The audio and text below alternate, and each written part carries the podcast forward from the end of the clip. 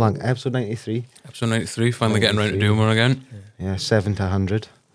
Um, welcome, Paul Ratch Gordon, guys. uh, um, co- coach at Elgin Boxing Club. Um, how are you? I'm good. Yeah, yeah, Yeah. good, thank you. First podcast. Yes, Yeah, nervous? obviously. I suppose you're kind of used to it though, like the whole BBC stuff and that as well. well, I was nervous for that as well. To be Yeah. honest, you know what I mean. Uh, it's one of those, as you said about Martin. It's alright standing in front of a class and talking because that's your comfort zone, isn't it? But things like this is slightly out of it. It's, it's strange how you can be comfortable speaking to 30 people, but when it's just two people, it's a bit Yeah. different, isn't it? It's a bit more intimate, but it's um, it's good. It's good. Um, we've been trying, we've been speaking for a while about getting Ratch on.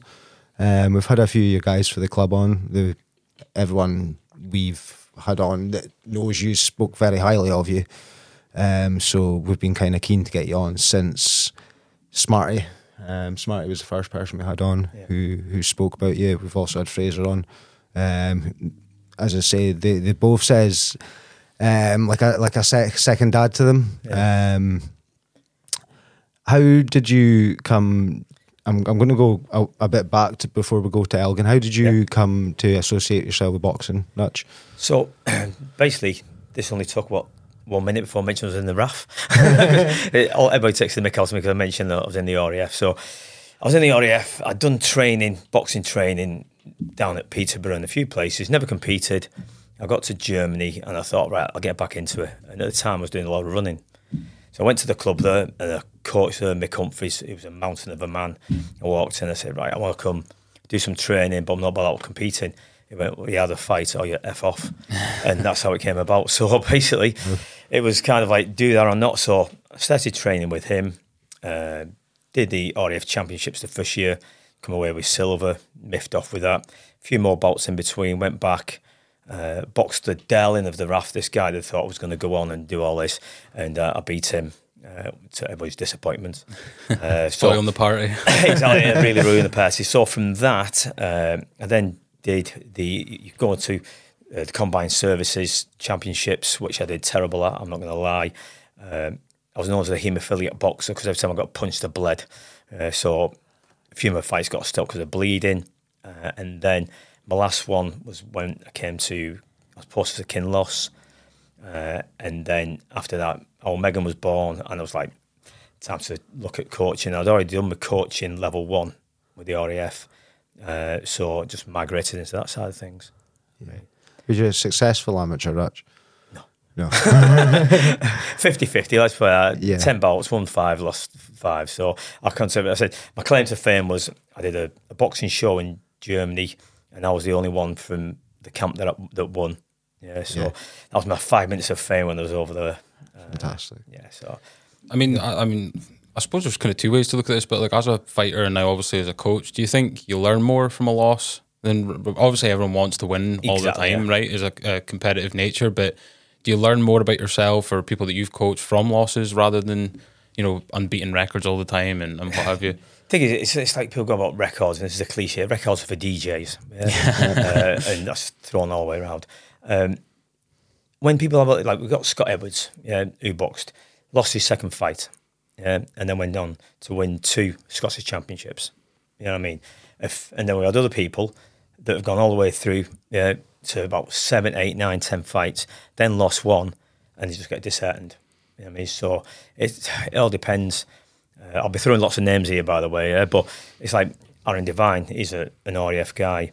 Started boxing for us. Lost, loss, loss, one, one, loss, loss, lost, one, one, one, lost, one, loss, one, one, and it started to creep up more and more and more.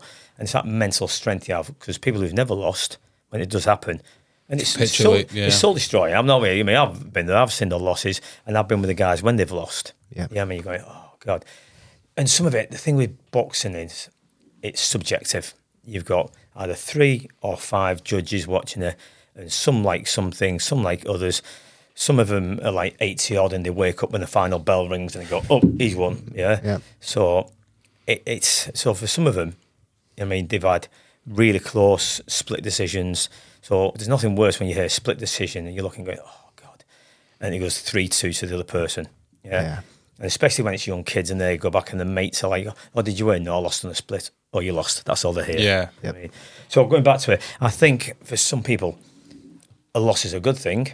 Yeah, and for others, it haunts them and haunts them, and then it kind of like crumbles their self confidence a bit. But we don't put pressure on wins. We can enjoy it, yeah, do the work, give hundred percent, yeah, and then we'll get there eventually.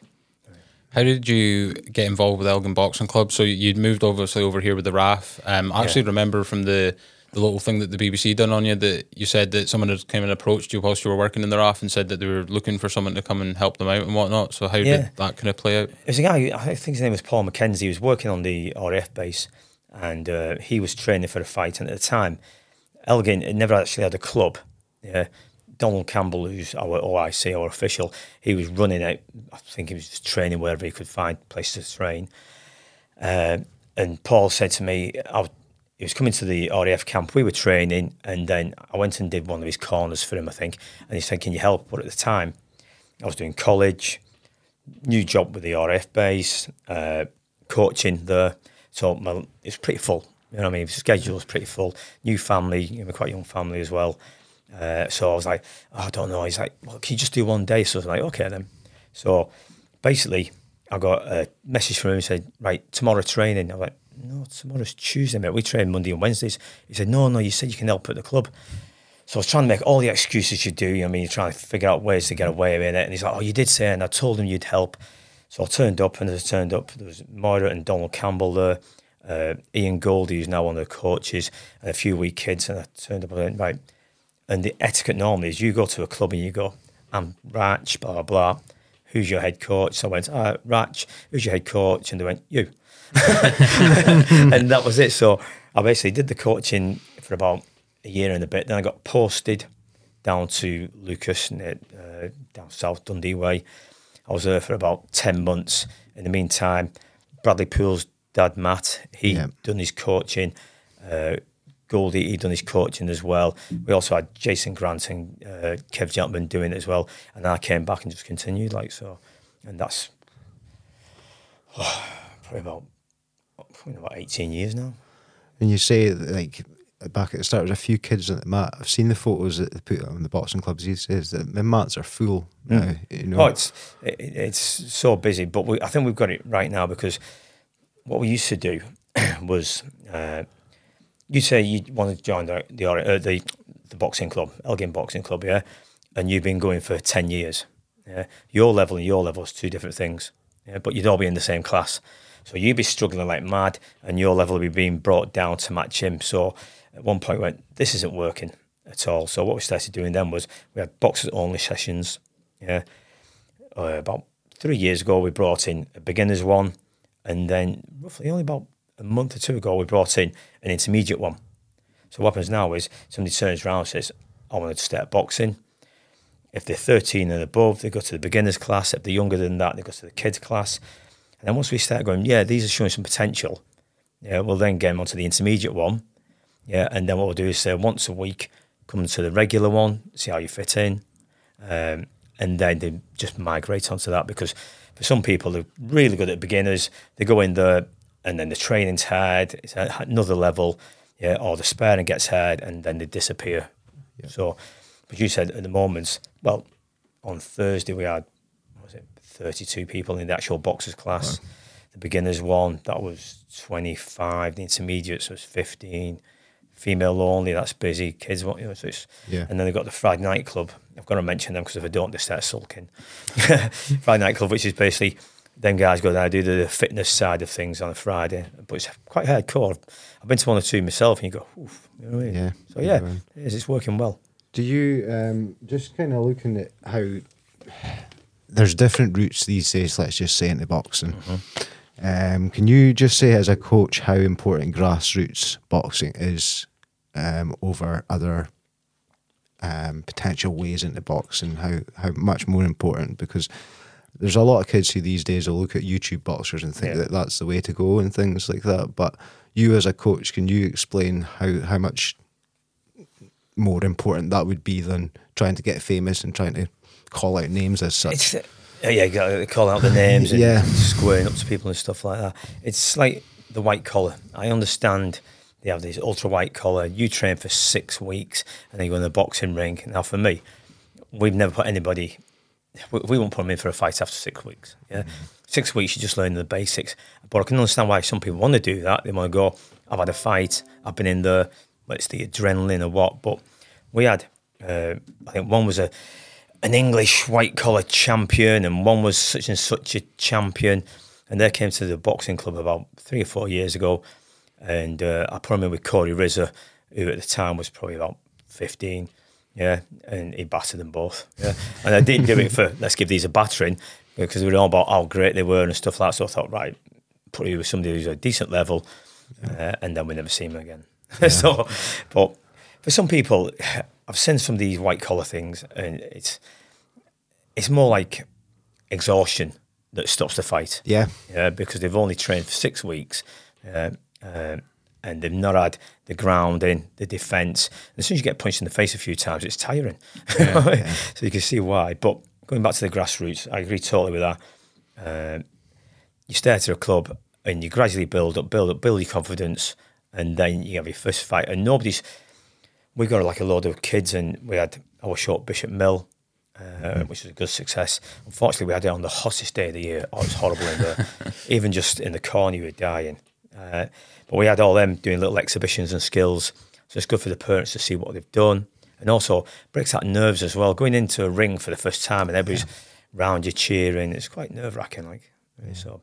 To answer your question, yeah, I think all the Jake Pauls and all this type of thing, and we've all watched it. It's, I mean, it's not real. It's not real. Yeah, it's, it's, not real. No, it's garbage. And I suppose there's like an element of like outside the ring of that as well. Like a lot of people just see this person like having these big shows and getting paid lots of money and that, yeah. and it's it's like he's got a lot of money to start with. You know, like yeah. he can build like yeah. and fast track his way to like getting some of the best coaches around and and some of the best equipment and nutritionists, all these sorts of things, right? Where that resilience through the white collar model isn't just like given on the first week, as it is built over time. Even the guys that are fighting at pro level for, uh, from the the club. Um, Smarty and Fraser, for example, right, have went through the amateurs and yeah. had losses and, and all this type, uh, type of thing as well. When you became a head coach, uh, was that almost kind of like learning on the job in a way? Because although you'd done coaching and that for the RAF and every, uh, everything like that, I'd imagine there was like loads of different dynamics that being a head coach had to kind of take on from just being a coach within itself. Yeah, yeah there's, pardon me, uh, as I say, every day you learn in, the club. Yeah, even if it's like one of the kids says, "How do you do this?" and you're thinking, "Well, I've not explained that cl- clearly enough," or "Yeah, that's a good point," and stuff like that. Uh, going from the head side of things, first of all, it's quite difficult because you're telling somebody else to do something. Yeah, uh, so you go right. You take this bit. You take that bit. You take this bit. Yeah. Uh, at the moment, we've got myself, Goldie, David Gregor, Helen, all coaching, and it works really well yeah, and we all can bounce off each other and stuff like that. And even they'll come up with ideas and go, "Let's try this, let's try that." Yeah.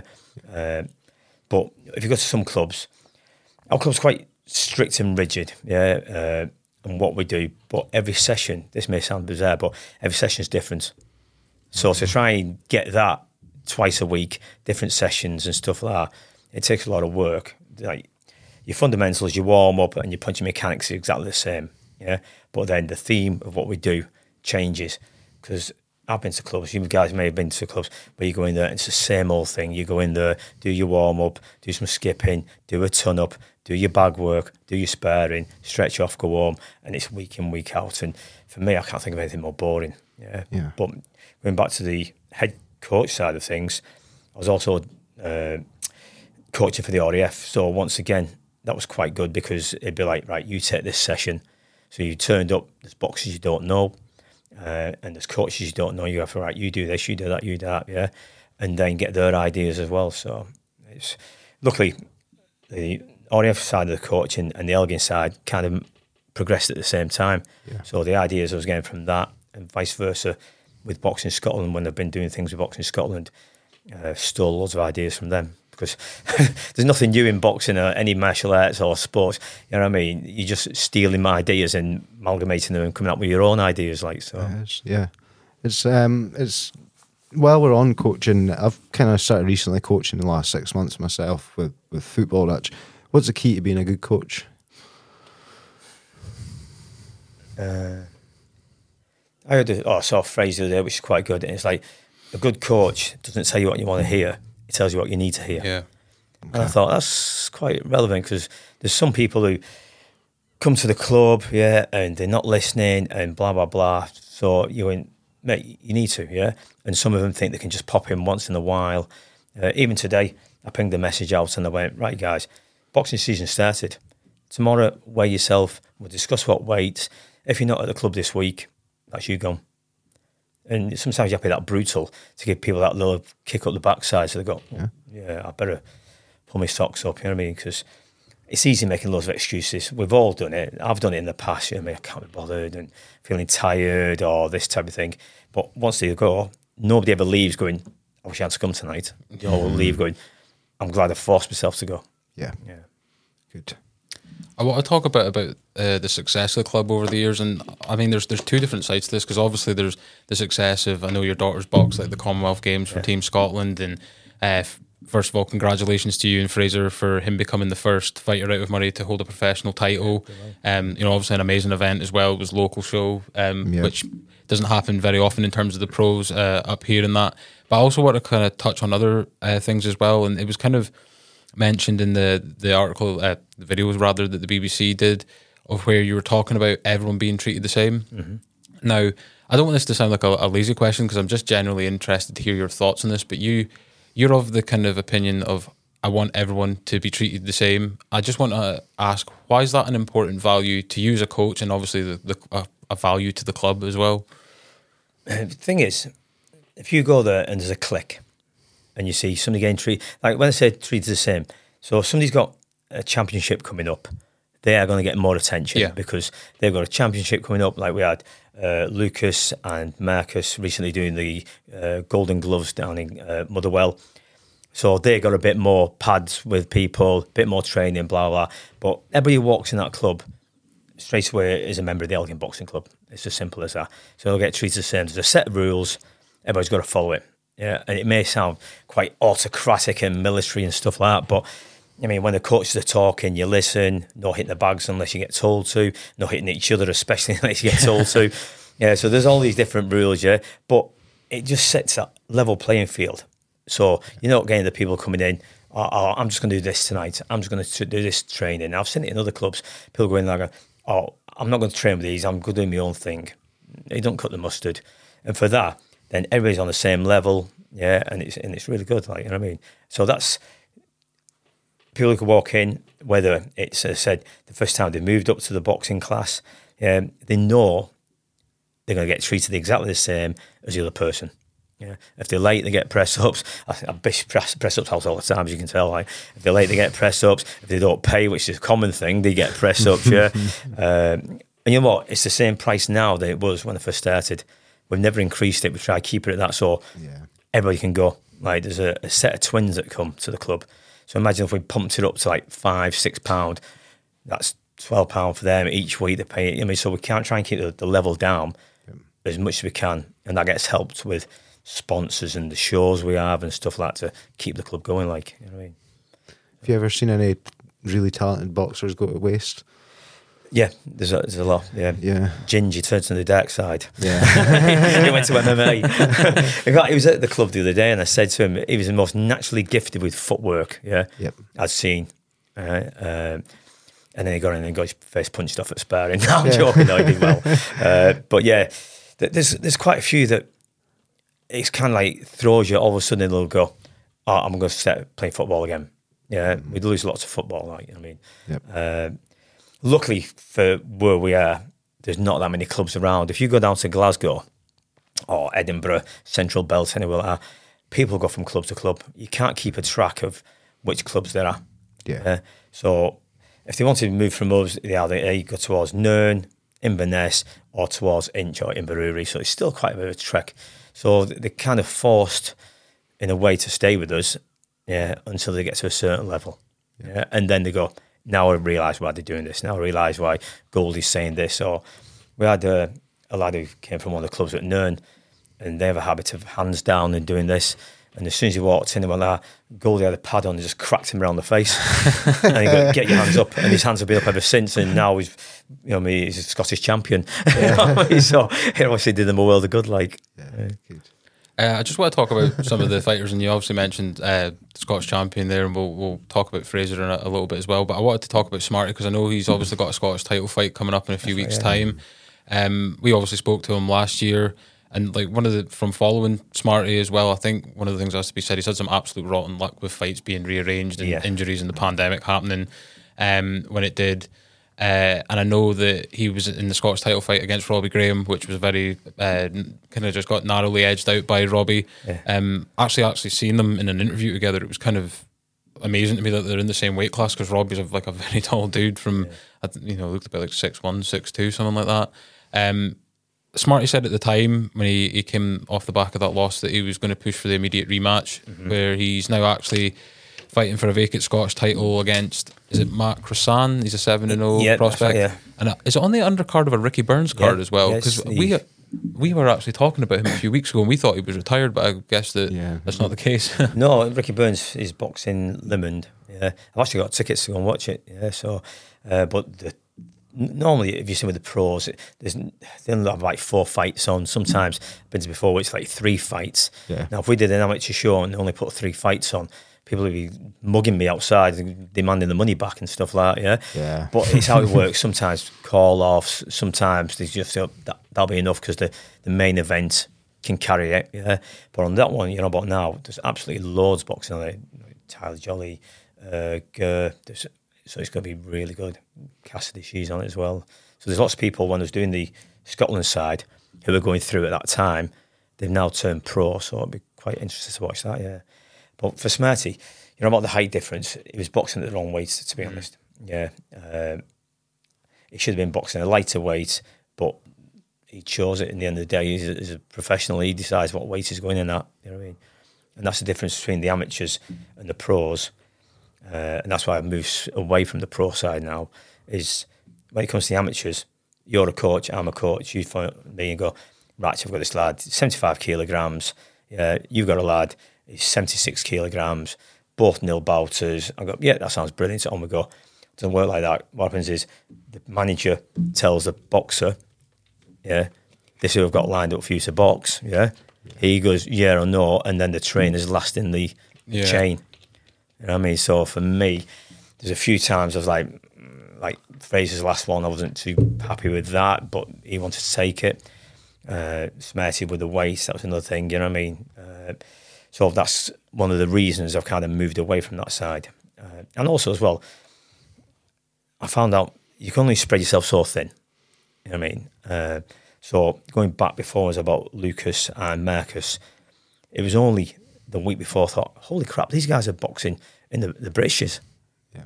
Were four or five years ago, I'd been down there. Every, it's like when Andrew Smart boxed uh, uh, Josh Taylor. Yeah. I spent weeks and weeks on YouTube watching videos of Josh Taylor, analysing it, going down with Smarty, trying different things and stuff like that. Uh, like granted, it didn't work, but uh, I put all that effort in. And it's same with other people. When Meg and Aaron were going doing the uh, the Scottish Championships, loads of time with them. And it was only when I realised, I thought these two kids are boxing British Championships, and I've done no extra time with them. So that also sets playing in my mind. I thought I'm not being fair to everybody here. So that's why I went. You know what? Move away from it. I may go back again. Who knows? You know what I mean? But for the time being, I think it was the right choice. Yeah, we kind of touched on it a little bit earlier on. Um, successes in the blood. Mm-hmm. Um, do you want to speak about your daughter a little bit? Yeah, yeah, yeah. Uh, I said, I don't know if you know the ins and outs. Oh, Megan was pestering. She saw a lad who used to go to school with uh, Jack Reed boxing at the Bishopmill Hall, and she went, "I want to do that." And I was like, "No, no, I'm not having it." And it's not. I've got nothing against female boxing. Yeah, we've got loads of them in the club now. Yeah, they've even got their own corner called Bitches Corner. Yeah, like, there's not many of them. Honestly, it's just, and they're all great girls. They really are absolutely nuts, but great girls. So at the time, uh, there's only one girl who ever boxed for us. That was a girl called Michelle. Uh, Meg was pestering. I was like, no. So I said, all right then, we'll train for two months. She said it was three, but it was actually two months. Two months, um, and every day. If you stick with that, I'll let you come to the club. So that's what we did, and Uh, normally, you use the positive reinforcements. That was really good. You did the really good. You did that, and it was all just negative because I basically just wanted to know how low you can sink in the sport, yeah, and your feelings and stuff like that. So me and my missus, we had so many fallouts with it. She's like, you can't talk to her like that, and blah blah. So eventually, credit to Meg, she stuck at it, uh, and then we got a, a, a first exhibition, uh, and there's a girl from over at Auburn Way. And the coach there, right, real nice guy, friend of mine, he's like, right, you've got a girl, I've got a girl. He goes, what's your Meg? And at the time, Meg was still quite heavy. She was about 56 kilograms, 54 kilograms, something like that. And he's like, right, he goes, my girl's in the 60s, but it's only an exhibition. I was like, yeah, brilliant. And then as it getting closer and closer, it's like, she keeps on putting weight on. And then, the, and this girl turned up, she was 75 kilograms. Yeah, and put him with Meg, and it was just like, it was just wow. massive. She was, yeah, but Meg boxed the socks off. So for that, I think kudos to Meg, like, you know I mean? And then obviously, she starts getting more and more bouts. Uh, she then won, and the problem was, was there wasn't that many females doing it then. So every time we try to get her bout, it get called off and stuff like that. So credit to her, she stuck with it, and I mean, she did well. Youth Commonwealth Games medalist, Commonwealth Games, numerous Scottish championships. Uh, over in Ireland, won a few times. Got robbed a few times in Ireland as well. Uh, but that's by and by. Like, you must be proud of her. Oh, I am. I am. Yeah. now, uh, like a quick look at this. Two seconds. I'm not getting emotional, don't I? now, when they were in Ireland, did the uh, the Scotches, uh, on about interviews before. Yeah, as you can say, I'm not very good at interviews. Uh, in my mind, I'm thinking, right, Meg box well, don't get me wrong, right, but going into GB's British Championships is another level. Yeah. So when I went for the interview uh, with the Boxing Scotland guys, and I went, oh, that's not the best at Meg's box. She can box a lot better than that. And my phone never stopped pinging with that. You're so harsh and stuff like that. But I said I was chuffed with her. Really was. Um, fantastic. Yeah. Yeah. Good. Uh, going on to Fraser, obviously um, I actually seen the post last night of where he's now going to be uh, training out of Aberdeen, and that right, kind of fits in line with what you were saying about moving away from the pro side. I just want to talk about his last ten months because he has had a bit of a roller coaster, right, from the, the highest highs to suffering his first pro loss. Um, you know, we mentioned the Elgin show earlier. Was that a bit surreal for you seeing like people like Smarty and Fraser that you've known since they're like 10, 13 years old to then like fighting for these titles, especially with, with Fraser winning in Elgin and that. Is that just like a like a full circle moment, like knowing it, it, him for 10, 15 years? Yeah, it is. It's it's anyway, it's good to see because Fraser actually moved away for a bit. He went to Marines, yeah. For, well, before they went uh, playing football, so he was one that uh, it was. He's another one that was unlucky. I mean, he split decision, split decision against him, split decision. Uh, him and Meg, see if you watch some of the rounds that they used to spare when obviously they're the same age and weight, absolutely fantastic. You'd have paid to watch it, yeah. Uh, he then moved away football, came back again, uh, and he was once again unlucky on certain decisions. He went down to Scotches. Uh, I thought he'd won. He lost on a split again. You know, I mean that type of thing. But uh, the one in Elgin, that was well, it was somewhere else. It was really good. It was a home crowd. Yeah, really really enjoyable Big to see. Yeah, yeah. Uh, and then on the flip side, when he obviously lost it, yeah, uh, as I said, that's another. That was going through my mind as well. There's things I wish I'd done different on the build up to that. Uh, but me and my missus uh, was going on holiday the day afterwards. Uh, it's like my hobby's boxing, hers is booking holidays. right? So we're on a holiday the day afterwards, uh, and I'd say for at least first two days, it was just going round and round in my mind. I should have done this, I should have done that. At one point, I thought I should have said to him, and he'll, when you get him in, he'll say the same. His head was into the right space for that, yeah. But also, no disrespect to Corey, he, he came in. His first one, I was expecting more from him. The second one, the what I was expecting, he brought to yeah. the game. Yeah. You know I mean, I mean, for, for anyone that hasn't seen the fight, it's actually on YouTube, and yeah. Uh, if you're a neutral spectator, it's probably one of the best fights that we've seen in the country. It's yeah. just so high paced that it, it was almost watching it uh, fully again last night. It's almost like unbelievable that they were able to fight at that pace for five or six rounds, however yeah, long it the was. It was just like a, it was phenomenal, wasn't it? Because Fraser, he on the official scorecard, according to BoxRec, he uh, won the first fight over the ten rounds, ninety nine to ninety one, so nine rounds to. I think that was a bit generous as well. To me, I think mm. that was. Uh, I'd give him at least I think he got about seven. Yeah, I think he, he was down by three. Yeah, uh, the last round in particular. Uh, but once again, the referees swayed by the crowd, and Yeah. you know, that crowd was phenomenal. It really was. You know what I mean? But once again, he boxed well, and he boxed at range and everything, and all them things seemed to go out the window in the second one. Yeah, I was about to say it seemed like any kind of split moments in the second fight where they were at range, he was kind of seeing everything and dominating those exchanges. But to be fair, fair play to Corey for forcing it on the inside, and obviously, Yes. um, in in the second round because obviously he gets knocked down pretty much as the bell goes in the Yeah. first round. Like as a, a cornerman, I would imagine you're probably thinking of what you're going to say maybe 30, 45 seconds before like the round actually ends. And I, that obviously completely changes that in the window because you're going to be more direct and focus on recovery and stuff like that as he beats the count and, and gets to the corner. Is it more to the point when something like that happens or? Thing is, for that, it's kind of almost like a flash knockdown. Yeah, it was a kind of bum bum. Yeah, Yeah. and even he said himself, he goes, it, it just straight down, back up again. He was all right, and that's the first thing you say, you okay? Yeah, if they start looking groggy or stuff like that, you, you call it off. Like I've had one guy down in Glasgow, and he got punched, and he comes to the corner, he's like. I can't see out this eye.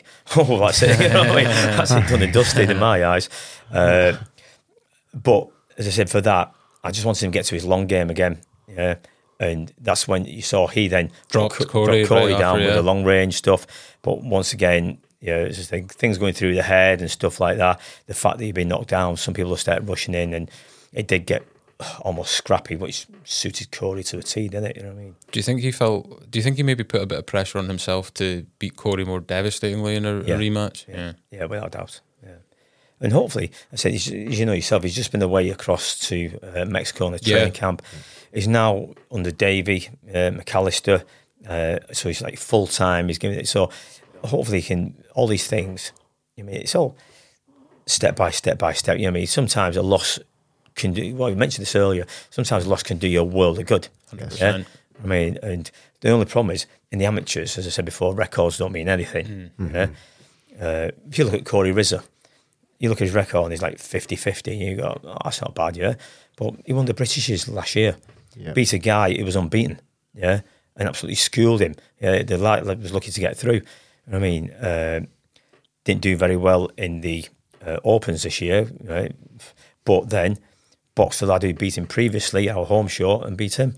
I mean, but if you look at his record, you go, how good is he? You know what I mean? And there's quite a few. We've got a girl all about the females, yeah. Faith, you look at her record, she's only won one. Yeah, but two, the ones she's lost, have been split decisions. Yeah, one was at a home show, and even the referee came over and went, ah, nah. You know what I mean? So, but the pros, the problem with that is once you start getting a few losses, you know what I mean? Fraser's not too bad because Fraser's a popular guy and people want to watch him Yeah. box. Yeah, And he's a nice lad as well, so people will pay for that. But once you start having a few, you know what I mean? Are they really going to start wanting to go and watch you lose? You know what I mean? Yeah. Yeah, but I think he'll be all right. I think he's over there with McAllister. He'll be all right.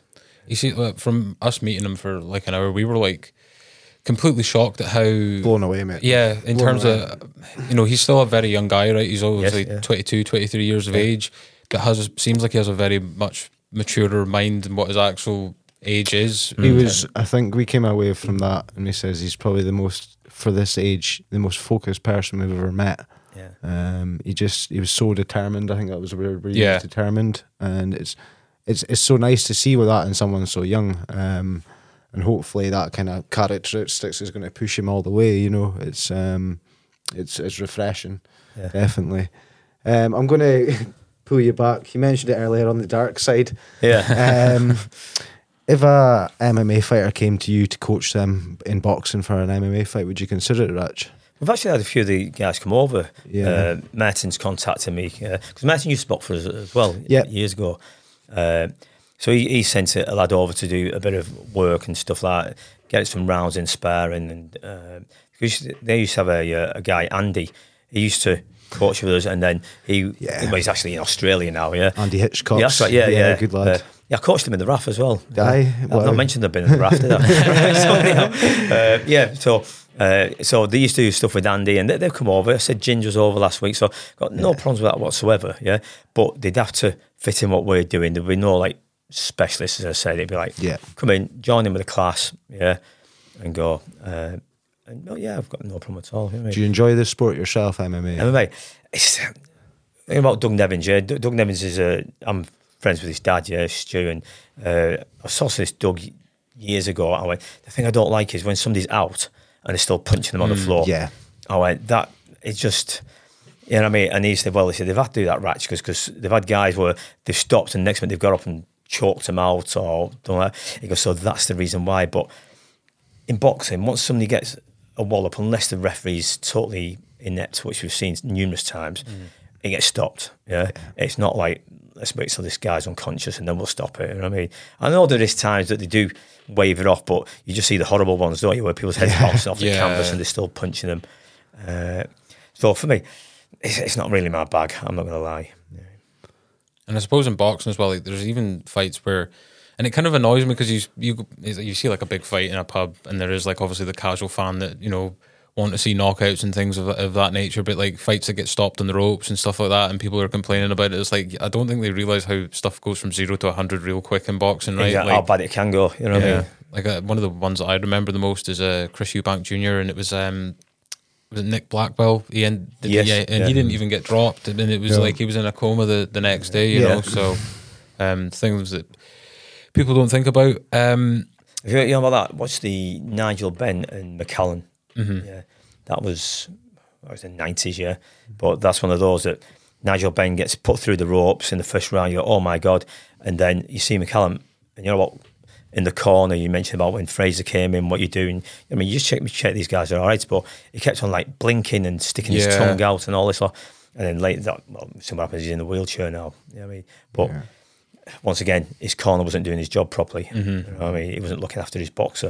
And at the end of the day, that's your the priority of every coach is the welfare of the boxer. Whether it'll be you pull them out too early, and I've had it before. I've thrown the towel in for somebody, and they've come over and they've kicked off. I did it once. Uh, we were at RF show, and the official, uh, she'll remain nameless because a plonker. Uh, he came over and started going mad at me.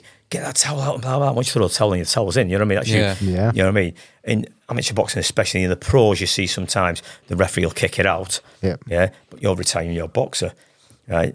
But what validated what I did was afterwards, a lot of the boxers said, if that was me, I'd like you to be in my corner because that was the time to do it. So you feel, and there's other times, you know, you're thinking, do I, don't I? And it's, you know what I mean? And you go, mm, yeah, I will. And other times you go, oh, he's coming back again, and you'd let it go again. You know what I mean? So it is. There's nothing harder than throwing that towel in, but at times, you know what I mean? You want your boxers to be well. You want him to come back again, and you can go right. This is what happened, mate. You know what I mean? Or the guy was too much for you, right? My bad. I matched you with him.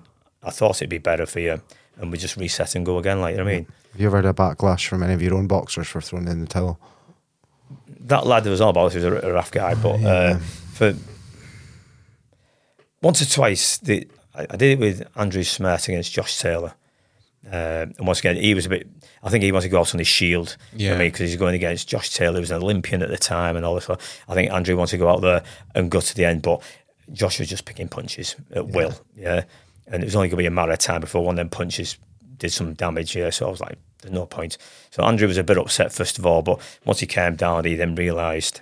You know I mean? So I think fighters are always going to have that competitive nature. And be like, I'm gonna keep, yeah. That's where, mm-hmm. like, obviously you come or the official comes in. Or it's it's mad that you say that the official was telling you to put the towel out. That seems like he's, he's the, the RAF officially was so Oh, basically right, he's, okay. he's like. He, he was like the guy in charge of boxing. Oh, yeah? right, okay. Like, it wasn't the actual referee. The referee, once he sees that, he, he's Yeah. happy. Yeah. And to be mm. honest, the referee was about that close probably to coming stopping it anyhow. I just got in there beforehand. Just what you were mentioning there in terms of kind of balancing the thoughts of should I throw the towel in or not. Like, I think there's two sides to this, right? Because obviously you've got coach athlete relationship, but with the people that you've been training for years, you're obviously going to have a close relationship with them as like friends as well, right? So, how how do you keep like a, a kind of level mind? Because obviously these are split second decisions a lot Yeah. of the time, right? Of uh, someone getting knocked down and being like, mm, I don't want it to take damage, but at the same time, I've got to trust their ability for a little bit to defend or uh, ride a storm or whatever it may be. How how do you kind of manage that as you're, you're cornering people? It's, it's like you know when you see people go about put this hat on and put that hat on. Yeah, it's exactly the same. It's like obviously I've got my daughter at times in the corner. Yeah, now I'll put my coach's hat on, and I'm in there and I'm analysing what she's doing, what the other person's doing, what she needs to do, blah blah. And you'll see at times, you know, what I mean, if you watch videos of me in the car, I'm giving Meg a right row and blah blah. And she seems to have took that on because I've seen her in the corner with some of the girls, and she's giving them a row. Yeah, uh, but when I'm not there, ah, I'm absolutely nightmare. So when she went to the games, I wasn't going to go, right, because that was her thing. She'd earned it. It's time for her to go and stuff like that. But my missus said, you'd just be a nightmare to live with." Yeah, because so she actually booked us all to go over. So we're obviously watching it. Unfortunately, she got drawn against Mary Kom, the world champion and seven times world champion, and blah blah blah blah blah. Yeah, but I mean, it's Mary Kom the, on the build up to the games had put one of the girls who was actually in the games through the ropes with a punch. Yeah, I was like, oh my god, and Meg did well against her. You know what I mean? Mm. Like granted, Kom won. I'm not going to say, oh, it's a robbery or blah, blah. It wasn't, yeah. But to go in there with such a, a high level, it's like Elgin playing Man United, yeah, yeah and Elgin coming away with a one-all draw. You know what I mean? We'd be emphatic, won't we? Probably we? got yeah. odds on that these days. exactly. So it's exactly like that. So uh, going back to your question, I, it's the same as me, Goldie, Meg they're friends in the corner. You know, I mean, you've known these kids for some of the kids for years and stuff like. That.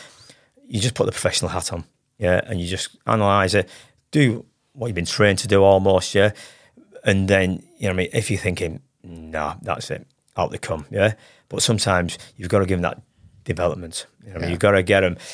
So yeah, they've got to dig into the trenches. They've got to come out fighting. You know, I mean, they, you know, I've, I've seen times where I'm going right, just circle around, get away from the guy because you've lost. What's the point of taking? But there's no point throwing the towel in or calling it.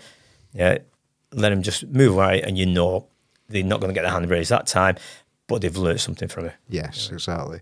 Um, well, kind of touches back what you say. You learn a lot from your defeats. Of course, yeah. yeah. Um, I'm going to kind but, of, but it's better winning. yeah. I'm going to take us back to the the pro game a little bit. Not not necessarily the local pro game, but the bigger pro game. Mm-hmm. Um, who are your some of your, favourite boxers to watch right now, Ratch? Well, I just watched Nathaniel Collins uh, on I think it was Friday night. Uh, I've been away with Nathaniel uh, to a couple of camps, yeah, uh, and he was one of those guys that it was kind of not always the, the best in the Scotland squad, yeah, but he, he gave 100%. And then next minute, he just stopped his guy. I think it was in 23 seconds defending his title, and that was really good. Uh, the, the heavyweight side, it's kind of a bit watery in it. Yeah, let's be honest yeah. now. They don't want to face each other. Um, so on that side of things, it's not brilliant. You know what I mean? Yeah. But it, it's, it's weird because is there like kind of a particular division you like watching? Uh, no, I wouldn't no. say there's like. I won't, I won't and it's not because obviously our Meg boxing like the females I like watching because mm-hmm. it's so technical. Mm-hmm. Yeah. Uh, so technical. The only thing I don't like about it is they're still doing two minute rounds. Yeah. Uh, which I can't. When they did the uh, pro training course, that got brought up and they put it down saying it's because certain female boxers that are at the top of the tree, that's what they've always done and they're calling the shots. I'm thinking, I can't get over that because the as soon as you become open class, which means basically, yeah, where it goes, you go not to three uh, three to six, that's like your novice levels. Then it goes from seven upwards. And then when you start getting to around your 14, 15, you then open class. Once you're an open class boxer, yeah, you're doing three minute rounds, whether you're male or female. And even like our girl Faith uh, Ross, she uh, was in the Scotches, she did three minute rounds, right? But then she's going to go back and box in novices, which is two minute rounds. Yeah. I mean, so if they can do the three minute rounds, I can't see why the females can't. And it opposite. It's a different. It's a different level. Uh, it's like when you watch the kids boxing, they're doing a minute round. It's like break, mm-hmm. break. You know what I mean? So it's hard to split.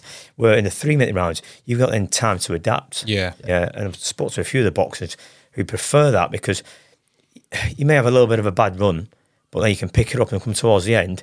I mean, you go right, yeah, I've got this round. You know what I mean? You start, you do start analysing. Some of them can do it really well. Yeah. Other ones come out and oh, it's crap, man. It's crap. Yeah. And you're like, no, no, you, have got that. Yeah. I never, I'll rephrase it. I never say to them, you've got that. Yeah. Because I made that mistake uh, before and doing a show at Insch at Huntly. And the guy came over. He's like, what do you think, Ratch? I was like, oh, mate, without a doubt. Yeah. You schooled him.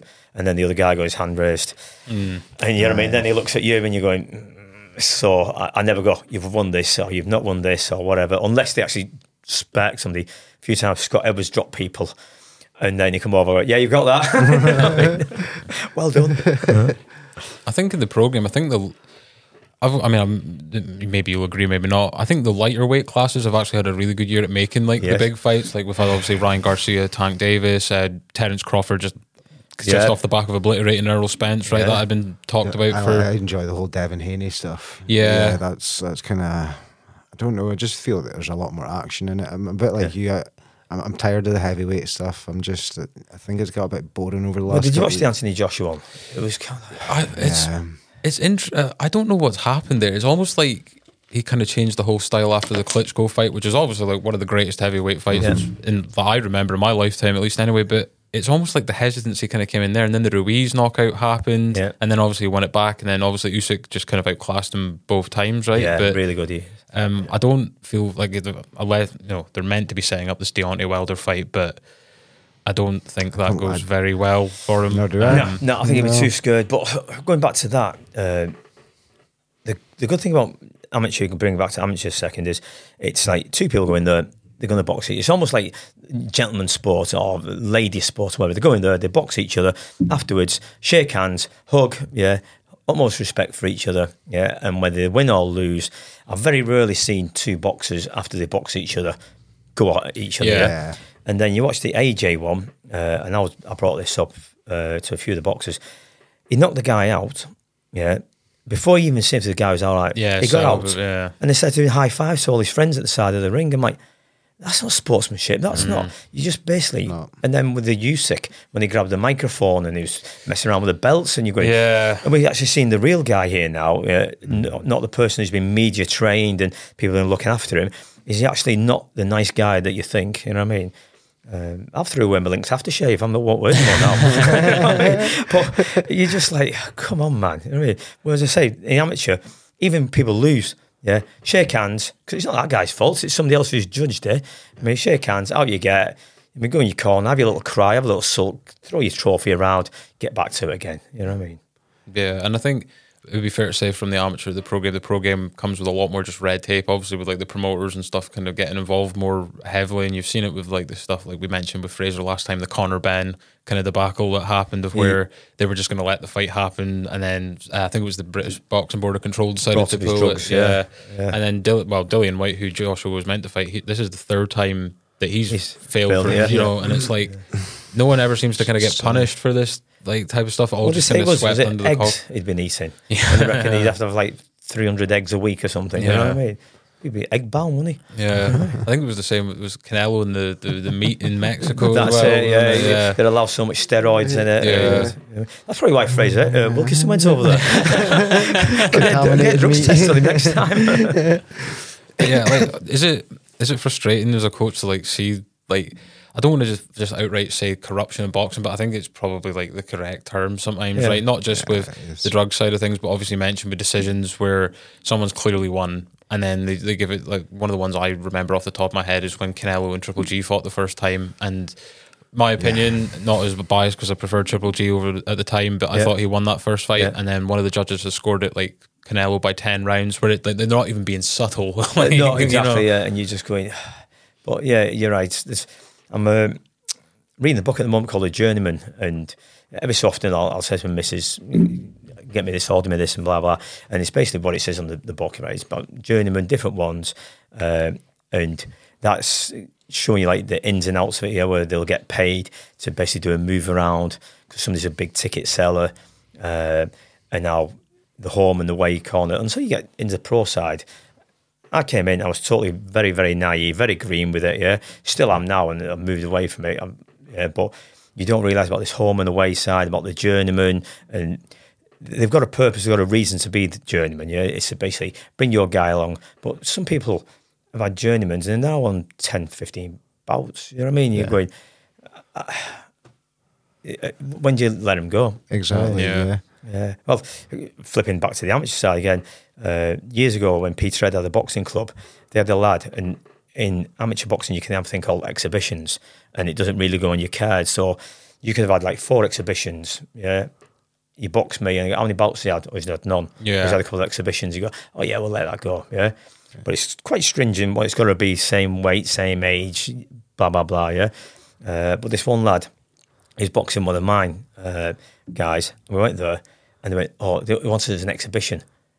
And Donald Campbell, our official, looked at me and was like, no, he's had nine exhibitions on the bounce. He's like, no, this is a bout. And they're adamant, no, no, he said, no, he's having a bout. So actually, he had it as a bout, yeah. Uh, and my lad won, luckily. Yeah. But it just goes to show, and it's like that. It's, I mean, people try to get that. Sometimes you want the best for your lads, but you can't just carry them all the way Yeah. through like that, can you? Like I guess protecting them yeah, sense, the, right? it's protecting, but then you got to say, well, what are they going to be like? You know what I mean? Mm-hmm. Uh, and let them go. Because I think the, the Tyson, well, Tyson Fury fight show, whatever you want to call it, that's coming up in October is an exhibition, right? So it's not going to be an official. No. Yeah, it's just, And it's just like when they start mentioning that, because they're not really that clear with the rule set either. And it's like, is there going to be knockdowns? Is there going to be a scoring and things? And they're not, never really kind of. Did you watch the Mayweather it. one? I was actually quite impressed with Mayweather and Yeah, that. You know what I mean? I mean, he's robbing banks, isn't he? You know? It- I, th- I think it should have been like some like six rounds, and then he went, "Oh, we'll do two more." Yeah. So it's like it was like a spare almost. You know, yeah, but have another couple of rounds. You know what I mean? I'm feeling fresh. And he's like 50 odd as well. Yeah. but to be honest, like looking, like I, I was of the generation that was just kind of got into boxing when like Ricky Hatton fought him, Yeah. right? So I was part of the delusion that like Ricky Hatton was going to beat him and, all- and all I that. know. Um, and I, I used to, from there on in, I used to like watch Floyd Mayweather fights to see him get beat, which he would never get Never beat. do, right? no. And I, looking back at it, it's genius in it because he knew that being a villain benefited him more than being like a hero, I guess, in a way, right? And um, the best defensive boxer of all time, right? Or the you know, Yeah. Kind of gives me on to my next question. Who who do you think's the best boxer of all time, Ratch? We get many. We've got everyone's got a different opinion Yeah. on this. There's no right answer. No, there's no, there's no right or wrong. For somebody who took the amateur style across, right? Richie Woodhall, yeah, uh, Okay. and we, we met him at uh, the Glasgow Games. Uh, I'd won tickets uh, from ScotRail, I think it was. Yeah, I entered the competition. My missus said, "Enter this competition." Um, I entered the competition, and then I was working at Baxter's at the time. Finished night shift, phone's ringing. I thought it was like cold calling, and eventually after about fifteen rings, I was like, for God's sake, went over like, "What?" Like, I went, is that Mr. Gordon? I'm just about to go, shut up, like that. And it was like, oh, congratulations, you've won the tickets. Like, but I, yeah, I'm like, oh, right, okay. So we went down, uh, took a group of the boxers down. Right? Fraser, Andrew Smith were both there. Yeah, uh, had a great time. But I saw uh, Richie Woodhall, and usual dad joke. I thought it'd be quite funny. He came over. Uh, Richie, I said, I'd like you as a commentator, but the only thing is, whatever you got to say, I've always said it five seconds beforehand. And he looked at me, oh, and walked away. it was like, you know. well, yeah, so going back to it, I like Richie Woodhall as. Uh, and everybody says Ali, yeah, but you've got to look at some of the things that Ali did. You know what I mean? Also, the ring for five years and then to come back and win it. And you know what I mean? It's, but Ricky Hatton, yeah, Yeah. love watching Ricky Hatton. And same as like your Nigel Benns, Calzaghe. Chris Eubank. Calzaghe was one yeah, that was, uh, yeah. yeah. Joe Calzaghe, yeah, I've mentioned him before as one of the best boxers. And when you read his book as well, and he, he basically, when he's going for one of his titles, his hands were all knackered. Yeah, so it's a bit like old Meg with knackered hands. And his dad's like, "Oh, we'll just call the fight off. Don't worry, we'll just call it off." And kept him training, training, training. And next week, he's like, "I'm feeling good."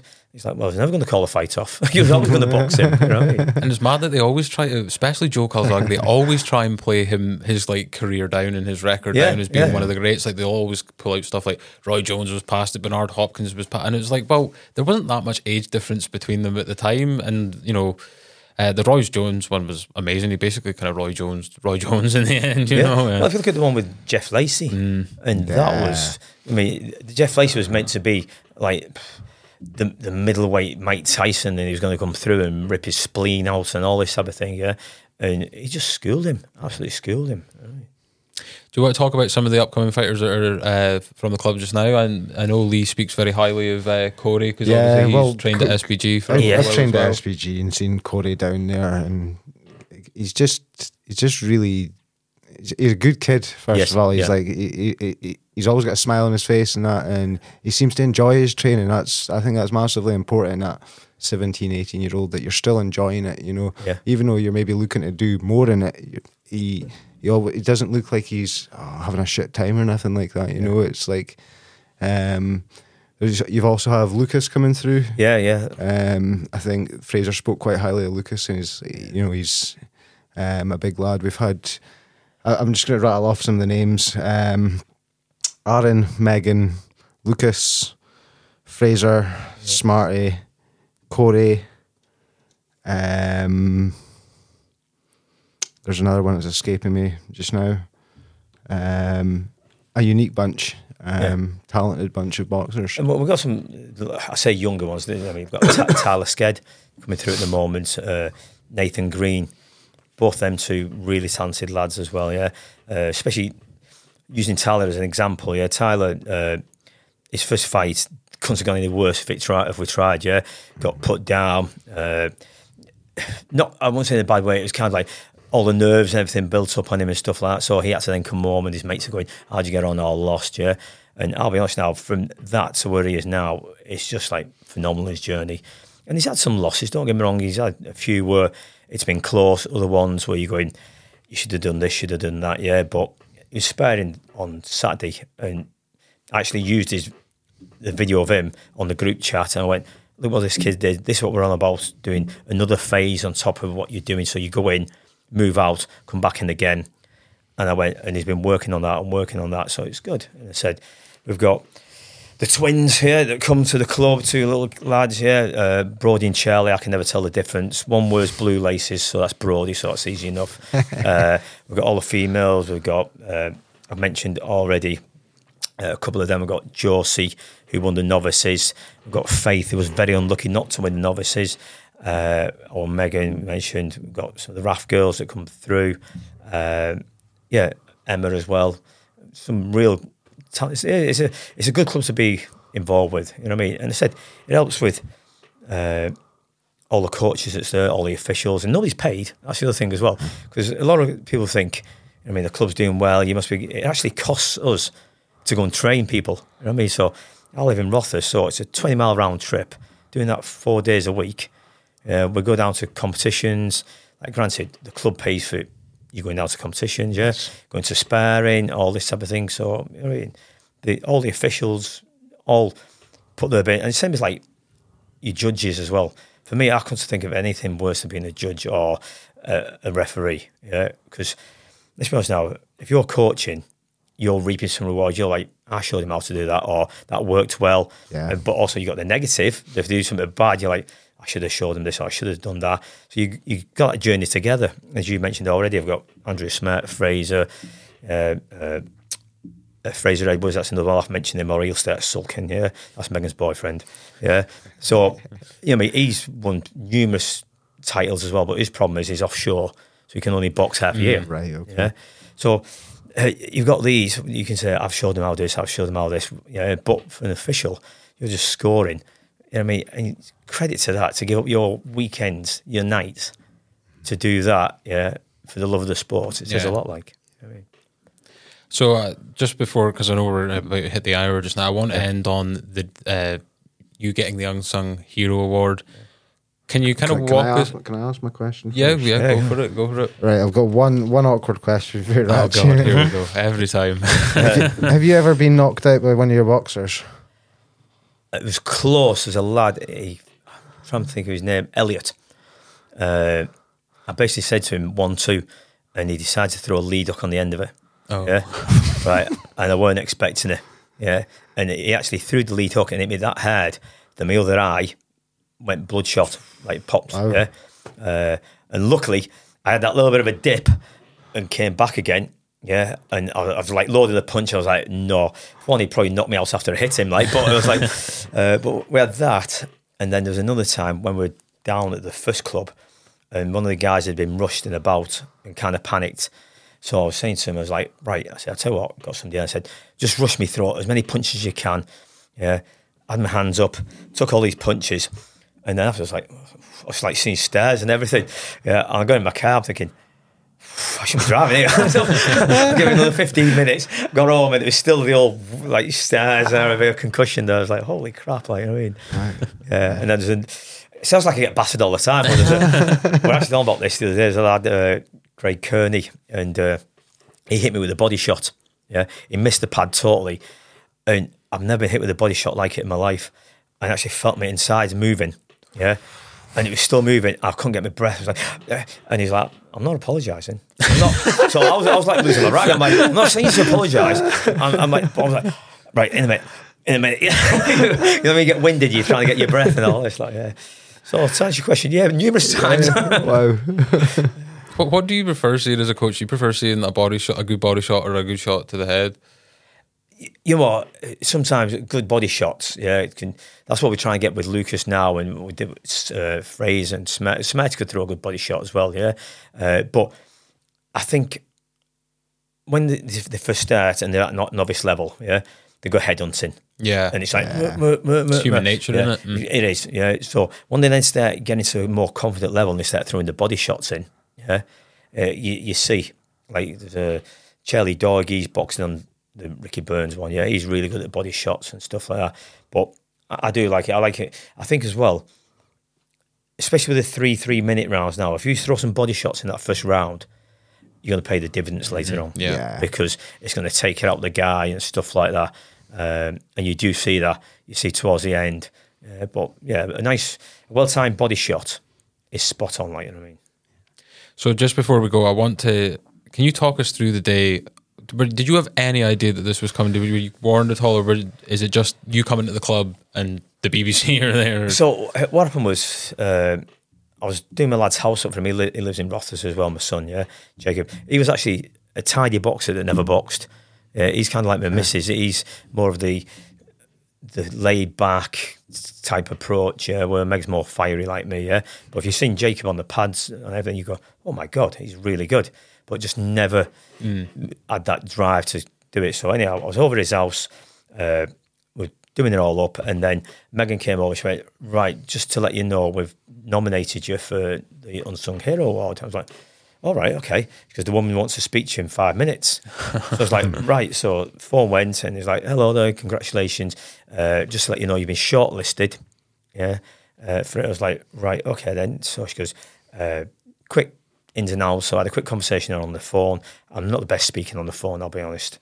Quick ins and out with her, and then next minute, uh, I got a phone call to say, right, you've been successful. Well, you was actually voted to be the unsung hero. Blah blah blah. We want to come to the club. Can we come to your place of work? Which was quite awkward because obviously I work for a distillery, so I had to have a with Chivas. I said, is it okay? So they went through their people, yeah. But they had me doing some things like going over, see that meter over there, go over and pretend you're doing something to it. I went, I don't touch them, man. If, uh, if Craig Hulley or some of the PLC guys see me do that, they'd be phoning me up, going, what are you doing touching that? Like, Get off it. Yeah? So I had to pretend I was doing that and then going, right, this motor down there, you can pretend you're doing some checks. And I'm thinking, if people see me doing it, you know what I mean? But, so they were videoing that. I think it's just to see, oh, look at him, he's got a normal nine to five job, yeah. And then he does this as well. Uh, and then went to the club, and then they did the video in there, and had to do some pads with some of the wee kids and stuff like that. So it was a. The only problem with it was COVID was on. yeah. So uh, my missus decided after about I don't know two weeks of deciding what dress to work, she decided which dress she was wearing. Yeah, we got all our stuff. Went down to St Helens where we were originally from. Stayed with family. Uh, and then we're going to go into Liverpool to meet up with some people, and then I got a phone call uh, saying that it'd been binned. Yeah, it was going to be online. So I was like, for God's sake. So we ended up then, uh, knocked her on the head, drove back up to Rothes, uh, got the laptop on, yeah. So I have the camera on, yeah. And then as a video in there, yeah, the screenshot they took of me, I don't know how they did it, but my head looks about 15 foot long. It was just like an angle, yeah. So you see, like, there's Meg looking at Mrs. and this big, massive Max Headroom head. I was like, for God's sake, right? And then it just went off. We kept on losing the link. So it's a, it was fantastic, and it was. I mean, as I said before, it's for everybody at the club. Everybody's involved. Goldie, Jason, all the other coaches. It's for everybody that year. But I'm like the, the figurehead of it. That's the best way to describe it. So it was given to me, but it was for everybody else. Yeah. that's the best way. You know what I mean? And I think like the the great thing about it is it comes across immensely. Obviously, you have done wonders for the likes of Smarty and, and Meg and Fraser and all the, the pro guys, but it mentions a lot of people that might have confidence issues or uh, people that might have social issues such as Tourette's and autism, like you mentioned in the video, and that. And it's a really, really well knitted community, and you can tell everyone's absolutely delighted to be there, which is sometimes just as good as you know winning the pro titles for the, the pro guys and stuff like that as well. So I think it's awesome. But thank you very much for coming on to do this. we The appreciate it, Hour goes quick, Yeah. doesn't it? So it, it does, yeah. Yeah. It's, uh, once you get past the first, because it's like when we start, it's like this is going to feel like it's going to take long because there's the cameras and all that sort of thing. But it just like Yeah, that. over. to be over. if you get me talking about boxing, and especially if we can throw the RF in, I'll be here for, you'd, you'd be doing like Quite 17 hour podcast. Uh, thanks, thanks again, Ratch. No problem, appreciate guys. it, mate. Cheers, thank you.